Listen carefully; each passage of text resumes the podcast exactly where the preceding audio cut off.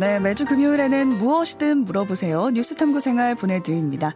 CBS 이준규 기자와 함께 합니다. 안녕하세요. 네, 안녕하세요. 네, 오늘 탐구해볼 첫 뉴스, 경제 얘기 가지고 오셨네요. 네, 오랜만에 경제부 기자다운 주제를 걸고 나왔는데요. 음. 이번 주에 관심 아주 많았습니다. Back to 2020 공시가격 현실화율 인하 괜찮은가라고 정했습니다. 네, 공시가격 현실화율을 한 2020년 수준으로 돌린다 이런 정책 발표가 있었는데 그 얘기 가지고 오셨고 이 공시 가격에 따라 세금이 정해지기 때문에 집 가진 분들은 예민할 수밖에 없는 부분인 것 같아요. 맞습니다. 이 세금이라는 게 시세 따라 매기는 게 아니라서요. 음. 시가로 매기게 되면 뭐 누구나도 서로 자기 집 시세 뭐 실제보다 싸다 뭐 이렇게 우기게 될 수밖에 없지 않겠습니까? 그렇죠. 가뜩이나 경기도 안 좋은데 세금을 조금이라도 좀 깎을 수 있다면 시세보다 싸다 이렇게 우기게 되겠죠. 그래서 지금 공시 가격에 있는 건데 이 공시 가격부터 간단히 설명해 주실까요? 네, 공시 가격이라는 거는 부동산 가격을 정부가 직접 조사를 해서 이제 공시를 해준다. 그래서 공시 가격이라고 불리는데요. 그게 뭐 주택이 있고 이제 토지가 있겠죠. 음. 주택은 아파트 같은 공동 주택이 있고 어, 단독 주택 같은 표준 주택 이렇게 두 가지로 나뉩니다. 네, 정부가 이렇게 가격을 정해 주는 거는 당연히 계산을 해야 할 기준이 필요해서 라고 생각하면 될까요? 네, 맞습니다. 그 부동산 가격이라는 게 당연히 뭐 부동산 파는 사람하고 사는 사람 마음이 맞으면 뭐 시장의 원리에 의해서 결정되는 거 아니겠습니까? 그렇죠. 파는 사람, 사는 사람의 뜻이 맞으면 딱 거래가 되는 거죠. 네, 그렇게 시세가 이제 형성이 되는 건데 그것에 따라서 세금을 매기게 되면 어떻게 되겠습니까? 음. 예를 들어서 뭐 저랑 앵커님이 같은 아파트 같은 동에 같은 층에 살아요. 네. 어, 그런데 저는 10년 전에 5억 원에 샀고 뭐 앵커님은 5년 전에 7억 원에 샀다. 그럼 세금을 다르게 매겨야 되겠습니까? 어, 같은 아파트인데 다르게 매기면 좀 억울하죠. 왜냐하면 안 그래도 전에 산 사람보다 비싸게 샀는데 세금도 더 내라는 거잖아요. 네, 맞습니다. 그래서 이런 세금 등을 내기 위한 기준이 되는 금액을 이제 국토교통부가 장관 명의로 매년 1월 1일을 기준으로 정해줍니다. 네, 매년 1월 1일을 기준으로 정해주는 건데 그래서 이 집값 즉 공시가격이 각종 세금 관련해서 기준이 되는 분야 상당히 많습니다. 네, 현재 공시가격이 활용되는 세금 분야가 무려 67개나 됩니다. 어, 많네요. 네, 그러다 보니까 이제 관심이 많을 수밖에 없는데요. 음. 어, 정부 발표가 지난 23일이었는데 제가 하루 전에 22일에 예, 그 공시가격 현실화 수정 계획 관련해서 2차 공청회가 열렸는데 거길 직접 다녀와 봤습니다. 네. 네, 뭐 취재진은 뭐 물론이고 일반인들까지 관심이 상당했습니다. 그렇죠. 모두가 관심을 갖는 이 공시가격이 내년에는 어떻게 된다는 건가요? 네, 뭐 아직 공시가격 자체가 계산이 된 건 아니고요. 음. 현실화율을 2020년 수준으로 나, 낮췄다. 이게 명확한 표현입니다. 현실 화율이 낮아졌다. 네. 아무래도 이제 시세는 시장 상황에 따라 아까 말씀드린 대로 사고 파는 사람들 마음에 따라 들쑥날쑥하지 음. 않겠습니까? 네, 그래서 공시가를 좀 보수적으로 잡을 수밖에 없는데요. 정부가 공시 가격을 멋대로 잡을 수는 없고 시세를 참고하면서 그보다 일부 일정한 비율로 좀 낮게 책정하자. 아, 그래서 사용되고 있는 수치, 곱하는 수치가 현실화율이라고 합니다. 네. 뭐 숫자가 많다 보니까 다 설명드리기보다는 가장 관심 많으신 부분이 아무래도 공동주택, 음. 아파트겠죠. 네. 이걸 중심으로 좀 말씀을 설명을 드리자면 아, 올해 현실화율을 살펴보면은 이제 평균 71.5%였는데요. 음. 아, 공시 가격이 이제 시세의 71.5%라는 수준이라는 얘기죠. 가격별로는 이제 9억 원 미만 같은 경우는 69.4%, 9억 원에서 15억 원은 75.1%, 15억 원 이상은 84.1%였습니다. 네, 대략 9억 원짜리 집을 사면 공시가격이 한 6억 원 정도, 10억 원짜리, 15억 원짜리 사면은 한 12억 정도 되는 건데 집값이 높을수록 현실화율이 높아지는 거라고 보면 되는 거죠. 네, 일종의 뭐 뉴진스와 같은 개념이라고 보시면 될 것 같습니다. 이제 비싼 집 가지고 있으면 조금 더 확실하게 세금 내라 아, 이런 음. 내용 이런 개념인데요.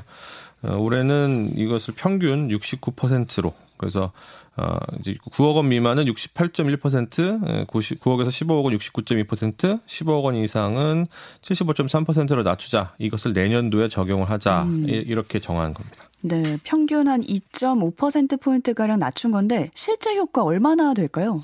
그게 참 중요하고 궁금한 음. 부분이죠. 그래서 저희 주거복지팀에서 신한은행 부동산 투자자문센터 우병탁 팀장님한테 이제 시뮬레이션을 의뢰했는데요. 아, 네.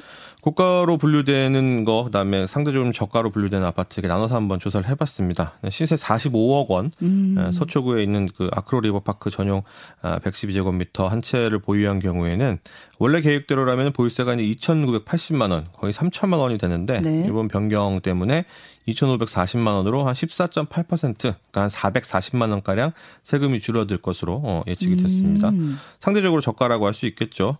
17억 원인 그 마포 레미안 푸르지오 80세제곱미터 전용 80세제곱미터 같은 경우는 이 499만 원을 내야 되는데 447만 원, 한 10.4%, 한 52만 원 정도 어, 줄어드는 것으로 이렇게 추산이 됐습니다. 네, 원래 계획에서 변경이 되면서 보유세가 줄어든 건데 원래대로 하면은 서서히 좀 오르게끔 설계가 돼 있던 건가요? 맞습니다. 이제 지난 정부죠. 이제 음. 문재인 정부에서 부동산 가격을 잡겠다, 또 재산세나 종합부동산세 같은 이 보유세를 제대로 과세하겠다 하면서 현실화율을 2030년까지 공동주택이고 뭐 표준주택이고 토지고 뭐고 전부 다 90%까지 높이겠다 이런 계획을 2020년 어, 11월에 잡았었습니다. 네, 그럼 원래대로 하면 내년에 공동주택의 경우 몇 퍼센트였던 건가요?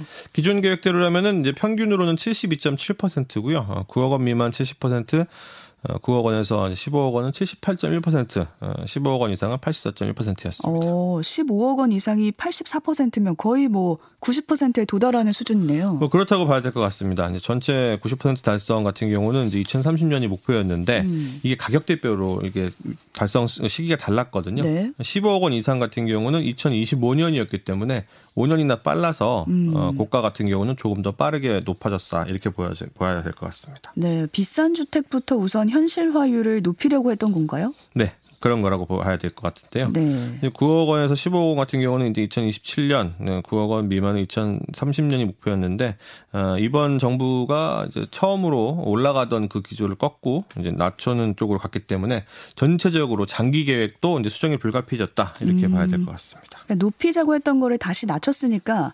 2030년 내에 현실화율을 뭐 90%까지 달성한다. 이거는 쉽지 않겠어요. 이번 하향 조정의 이유 중에 가장 큰 것이 이제 세부담 완화라는 음. 거. 국민들이 집값이 오르는데 현실화율까지 같이 올라와 버리면 세금 부담이 너무 커지지 않겠느냐. 음. 거기에다가 또 올해 그 부동산 시세 하락했지 않습니까? 그렇죠. 완전히 얼어붙었어요. 네, 뭐 집이 뭐 잘안 팔리는 수준이 아니라 이제 뭐 아. 아예 안 팔리는 그런 그런 수준에 가까워지다 보니까 네. 그게 얼어붙은 상태인데 이게 기준일 공시 가격 같은 경우는 1월 1일을 기준일로 한다고 아까 말씀드렸지 않습니까? 네. 그런데 종부세 같은 경우는 그 연말에 나와요. 뭐 음. 지난 월요일에 고지가 됐는데 그러다 보니까 부동산 가격이 1월 1일보다 이제 11월 말 어떻게 됐을까요? 완전히 하락했죠. 지난 1월과 비교했을 때. 그러다 보니까 세금 내는 사람들 입장에서는 아니 가뜩이나 집값 올라가지고 음. 세부담 커졌는데 또 올해는 집값이 훌쩍 빠졌어요. 그러니까 세금은 최고점 수준을 기준으로 매기는데 음. 지금 내, 내는 내 집값은 어 아니 이 집값이 됐는데 세금을 그렇게 내란 말이야 이렇게 불만이 커질 수밖에 없, 없으니까 네. 국토부랑 기획재정부가 이런 세 부담 줄이자라고 나섰는데 그, 그 중에서 이제 현실화율 같은 경우는 국토부 소관이다 보니까 국토부가 그런 입장을 가지게 된 겁니다. 네. 그래서 지금 정부가 현실화율을 2년 전 수준으로 되돌리겠다 이렇게 말을 한 건데 아까 알려주신 수치를 들어보니까 상대적으로 하면 고가 아파트의 현실화율이 더 많이 낮아진 느낌이에요. 정확하게 보셨습니다. 네. 이제 9억 원 미만 같은 경우는 올해보다 내년이 이제 1.3% 포인트 정도 낮아지게 됐는데 9억에서 15억 원 그리고 15억 원 이상 구간 모두 5.9% 포인트가 낮아졌습니다. 음. 더 많이 낮아진 거죠. 그렇죠. 그러다 보니까 이제 집값도 비싼데 그 곱하는 비율 자체도 크게 낮아지니까 어, 그 굉장히 좀 이른바 그 뭐라 그럴까요? 더 가진 사람들, 음. 고가 주택을 가진 사람들의 편의만 더 많이 봐주는 거 아니냐 이런 비판이 나올 수밖에 없는 상황입니다. 그렇죠. 원래 한 대로 하면은 고가 주택부터 현실화율을 높이려고 했다고 하셨잖아요. 그러니까 15억 이상 구간은 9억 이하 구간보다 한참 높아져야 되는데 지금은 오히려 떨어진 거니까 이제 비판이 나올 수밖에 없는 거고 여기에 대해서 정부의 입장은 어떤가요? 국토부에서는 일단 뭐 시세가 오르고 부동산 가격이 낮아지는 상황이니까 세부담 이 얘기를 계속 하는데요. 음. 국민들의 부담 줄여줄 수밖에 없지 않겠느냐. 그래서 최초의 계획 도입 시기인 2020년 수준으로 낮추게 됐다 이렇게 뭐 설명을 하고 있, 는 상황입니다. 네, 그럼 이번 정부에서는 현실화 속도 상당히 더뎌질 거다 이렇게 받아들이면 될까요? 네, 이게 아까 말씀드렸다시피 2030년을 이제 90%를 목표로 해서 이제 단계적으로 계속해서 점진적으로 올라가는 그런 상황이었는데 음. 이게 계단을 생각해 보면 아시겠지만 계단이 이제 올라가는데 갑자기 한 계단을 낮추게 되면 그럼 원래 올라가려고 했던 계단을 올라가려면 두 계단을 밟아야 되겠죠. 음. 이제 한 1년을 이제 낮췄기 때문에 그걸 회복하려면은 최소 2년 아니면 음. 3년이나 그 이상이 걸릴 수도 있는데 지금 정부의 기조로 볼 때는 이거를 뭐 올릴 필요성을 사실 뭐 별로 느끼지 못하고 있는 것 같습니다. 그래서 더 시간이 걸릴 거다. 네, 부동산 가격 정상화, 뭐 연착륙 이런 쪽으로 어떻게든 음. 최대한 그 집값 떨어지는 것을 이제 막아 막아보겠다 이러면서 음. 이제 여러 가지 계획을 발표하다 보니 아 이제 보유세 부담 이런 거 줄여줘 주겠다. 그다음에 뭐 금리도 지금은 높을 수밖에 없는 상황이지만 상대 앞으로는 굉장히 빨리 좀 낮추려고 하는 그런 움직임을 볼 것 같습니다. 네. 세금을 뭐 덜 내게 된 사람들이야 좋긴 하겠지만 반대 여론은 없습니까? 반대 여론도 있습니다. 음. 지금 부동산 가격 말할 때 이제 시가 뭐 아까 말씀드린 공시 가격 뭐 이런 것들은 이제 거기에 또 현실화율 이런 여러 가지 개념들이 혼재돼서 쓰이고 있는데요. 그러니까 이걸 기준들을 좀 빨리 자제로 잡아 나가야지 음. 언제까지 이런 식으로 그때그때 필요에 맞춰서 과세 기준을 막 곱하는 비율을 바꾸고 이렇게 할 거냐. 이런 지적들 나오고 있고요. 네. 또 아까 말씀드렸 예시로 말씀을 드렸지만 뭐 같은 아파트 같은 동 같은 층에 이제 살면 이게 뭐 시가든 공시가든 이 어떤 이름으로 부르든 간에 어쨌든 결국 뒤에 가로 끝나는 가격 아니겠습니까? 음. 세부담을 줄이려면 이 가격은 그냥 시장 원리대로 가게 두고 세율 같은 것을 조정하거나 특례 같은 것을 해서 이제 부담을 줄여야 될 텐데 아니면 정부가 임의로 아파트 가격에 끼어드냐 음. 아, 이런 얘기도 나오고 있습니다. 네, 지난 정권은 현실화율을 올린다고 하고 또 이번 정권은 내린다고 하니까 이제 더 집값이 중구난방이 된다 이런 불만 같습니다. 음. 어떻게 돼야 될까요? 그래서 공청회 아까 제가 다녔다고 말씀드렸지 네. 않습니까? 그래서 가격 제도는 두고 뭐 음. 재산세나 종부세 등 보유세율 이런 걸 조정하는 게 어떻겠느냐. 그다음에 이제 누진세라든지 아니면 뭐 저가 구간이 더 적게 줄어든다든지 음. 뭐 늘려 늘어난다든지 이런 부분들이 있는데 이런 식으로 이제 숫자 가지고 하지 말자 아, 이런 의견들 전문가들 얘기가 많았습니다. 네, 종부세 잠깐 언급을 하셨는데 그 얘기도 해볼게요. 지난 월요일에 고지가 됐습니다. 네, 이제 공시 가격 현실화율로 낮췄는데 예, 종부세도 고지가 된걸봐 보니 1인당 그 평균 세육 세액도 어, 음. 줄어들었다 이렇게 보여집니다. 지난해 같은 경우는 이제 평균 437만 3천 원을 원을 1인당 냈는데요. 올해는 이게 336만 3천 원, 이게 137만 원이나 줄어들었습니다. 어, 이유가 있을까요? 네, 납부하는 사람은 크게 늘어났는데 세액이 이제 줄어들어 들다 보니까 굉장히 이제 크게 변동을 하게 된 건데요. 지난해에는 종부세를 낸 사람이 이제 93만 1000명이었는데 음. 올해 고지 인원이 122만 명입니다. 어, 엄청 늘었네요. 네, 한 해 만에 31%가 늘어났고 반대로 이제 지난해 낸 종부세 같은 경우가 4조 4천억 원이었는데 올해는 그 아직 내지 않은 그러니까 고지만 했을 뿐인데도 4조 1천억 원으로 줄어들었습니다. 어, 3천억 원 정도가 줄어든 건데 사람이 늘어났는데 어떻게 세금이 더 줄어들죠? 아까 이제 이번 정부의 기조 제가 말씀드렸다시피 음. 이제 국민들의 세부담을 줄여주겠다 아, 부담 완화 이렇게 말씀을 드렸는데 그래서 원래 이제 공정시정 가액 비율이라는 게 있습니다. 그게 100%였는데 그것을 60%로 낮췄고요. 이사나 상속 등으로 인해서 일시적으로 이주택자가 되면은 아, 납부 유예 이런 것들을 가능하게 해서 아, 이런 조치들 때문에 이제 액수가 줄어들었다 이렇게 음. 말씀을 드릴 수가 있는데요. 공정시장 가액 비율이라는 게 뭐냐면 세금을 부과할 때 아까 말씀드린 공시 가격 있지 않습니까? 음. 아, 이거를 몇 퍼센트까지 적용할 것이냐 현실화율이랑 이제 뭐 연동이 되는 이런 개념인데 이걸 낮춤으로써 세금을 줄이는 그런 효과를 낸 겁니다. 음, 여러 가지를 통해서 어쨌든 세금을 낮춘 건데 적게 내는 거야 뭐 물론 내는 입장에선 좋죠. 근데 이렇게까지 줄여도 되는 건가? 이런 우려는 나오고 있습니다.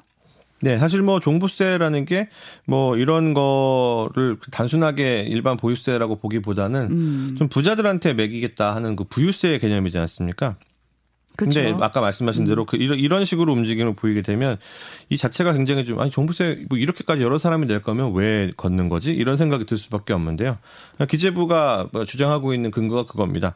아니 국민들 중에서 주택을 가진 사람들 중에 무려 8%나 보유세를 낸다. 즉 뭐 쉽게 말해서 열집권 한집권 하나 하나씩 낸다 보니까 이제 일반 국민들도 내근 세, 금이 됐다. 음. 그리고 과세 표준 12억 원 이하 구간 이 상대적으로 가격이 좀 아주 높다고 여겨지지 않는 구간이라고 하면서 이제 그 구간의 납세자가 전체 고지 인원으로는 97.7% 대다수입니다. 음. 세액으로도 71.9% 4분의 3에 가까운 수치죠. 아, 이 이런 부분들을 차지한다면서 기본 공제 금액 즉 종부세를 내지 않는 그 구간을 지금 현재 6억 원부터 내고 있는데 9억 원으로 높이고 1세대 1주택자는 더 부담을 줄여줘야 된다. 이런 내용을 담은 세제 개편안 빨리 좀 통과시키자 이런 식으로 야당을 압박하고 있습니다. 네, 여러모로 이번 종부세 개편을 바라보는 시각이 좀 나뉘고 있는 것 같습니다. 어떻게 생각하세요?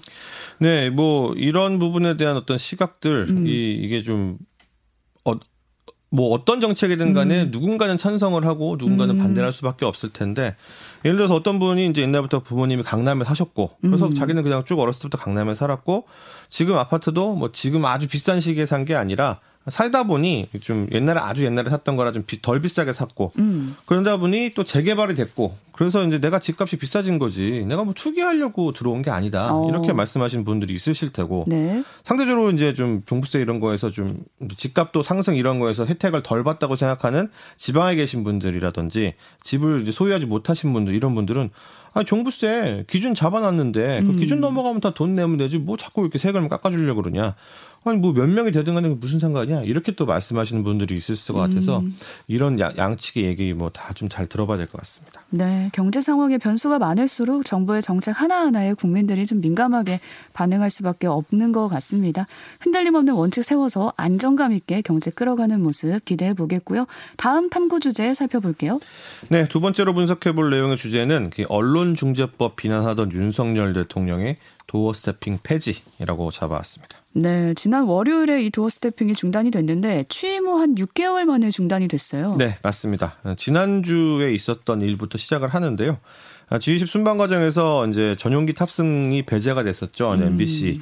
그래서 MBC에 관련해서 대통령실 출입 기자와 또 어, 대통령실 관계자가 아, 저희가 지난주에 하필 또 방송했던 날 사건이 벌어졌어요. 네. 18일에 어, 출근길 문답, 이 도어 음. 스태핑이라고 하죠. 거기서 이제 고성으로 논쟁을 벌여서 대통령실이 이것을 이제 용납할 수 없는 수준의 행위다 이렇게 음. 판단하고 비난하면서 어, 중단이 됐습니다. 네, 고성을 지른 이유는 이제 많이들 들어서 아실 것 같고 아마 이 자사 뉴스를 가짜 뉴스나 뭐 이간질, 악의적 행태라고 발언을 했기 때문에 자존심이 상했다 이렇게 보면 될 것 같아요. 네, 이게 뭐 어떤 언론사든지 간에 음. 뉴스를 보도할 때 굉장히 뭐랄까요 팩트에 기반하고 있다 그다음에 분석을 최대한 객관적으로 한다 국민들의 알 권리를 보장해 드려야 한다 이런 느낌으로 당연히 준비를 하는데 이거를 방금 말씀하신 식으로 이제 혹평을 하다 보니까 음. 그것도 대통령이 입에서 직접 나온 얘기라서 아, 이게 이제 뭐가 가짜 뉴스냐 뭐가 악의적이냐 이렇게 따져 음. 물었는데 음. 어, 대통령이 나가는 길이어서 대통령은 답변을 하지 않았습니다. 근데 네. 또 이기정 홍보기획비서관이 아니 이거 얘기가 아니지 않냐? 음. 왜 어떻게 그런 그런 식으로 얘기하냐면서 이제 논쟁이 커졌고 상당 시간 고성이 오가다 보니까 이 대통령실에서도 문제를 제기하고 싶었고 그래서 MBC에 대한 이 제재 가능 여부를 좀 어, 출입기자단에 대해 물어봤는데 네. 출입기자단은 자기들 재량으로 판단할 수가 없는 영역이다. 뭐 이렇게 음. 선을 그었어요. 그러니까 뭐 기자들 편을 들어준 것도 아니고 이제 대통령실 편을 들어준 것도 아니다 보니까 도어 스태핑이 중단이 돼버린 겁니다. 네, 이렇게 되면서 이제 해당 기자가 나중에 신변보호 위협도 받고 나중에 그런 사건까지 있었는데 윤 대통령이 원래는 언론 중재법에 반대를 하면서 언론을 상당히 존중하는 모습이었잖아요. 네, 그 대선 대권 잠룡이던 시절 아직 음. 대선 후보가 되기 전인 지난해 8월인데요. 민주당이 이제 가짜 뉴스 보도 이거 뭐 엄격하게 대응하겠다라고 하면서 언론 중재법 개정하려고 하니까 국회에서 그 당시에는 좀 굉장히 이례적이죠. 왜냐하면 그냥 전직 검찰총장 딱 이런 이름밖에 음. 없었을 때거든요. 기자회견 열어서 아, 이 법 시행되면 기자들이 이제 모든 의혹 스스로 입증할 때까지 보도도 못하고 음. 권력끼리 은폐되고 독보서처럼 자라날 거 아니겠냐 이러면서 반대 투쟁에 나서겠다 이런 식으로 얘기를 했는데 예, 보도의 자유를 뭐 지키겠다 이런 식으로 말을 했었거든요. 그리고 도어 스태핑 같은 경우도 자기가 스스로 어, 임기 동안 기자들과 이제 사실은 굉장히 만나는 시, 그 사건들이 적었죠. 문재인 음. 전 대통령이 소통이 잘 안 된다 이런 지적이 나오니까 어, 나는 그렇지 않다. 음. 내가 먼저 기자들하고 매일 출근길에 만나겠다 이러면서 이제 시작을 한 거였는데 네. 그것까지만 보면 굉장히 좀 언론에 대해서 우호적이고 또 자기 자신의 가감 없이 보여주겠다라는 느낌이었는데 지난번 미국 출장길에서 이제 다른 사람도 아니고 사실 자기 자신이 한 발언 아니겠습니까? 아, 그 논란이 불거진 MBC 어, 보도에 대해서 뭐 처음 뭐 기억이 나지 않는다 뭐 이렇게 얘기했다가 아니면 진상 규명이 필요하다 뭐 이런 식으로 좀 얘기하는 정리를 못하는 모습을 보이니까 이렇게 취재를 제한하게 되는 굉장히 좀 불편한 관계까지 오게 된 것이 아닌가 안타까움이 느껴집니다. 네, 언론과 잘 지내보겠다고 만들었던 이 도어 스태핑이 어쨌든 일부 불편한 매체와의 관계 때문에 이제 폐지되게 된 건데 아쉽다는 반응 여기저기서 많이 들려오고 있습니다. 오늘은 여기까지 살펴보겠습니다. 이준규 기자와 함께했습니다. 고맙습니다. 네, 감사합니다.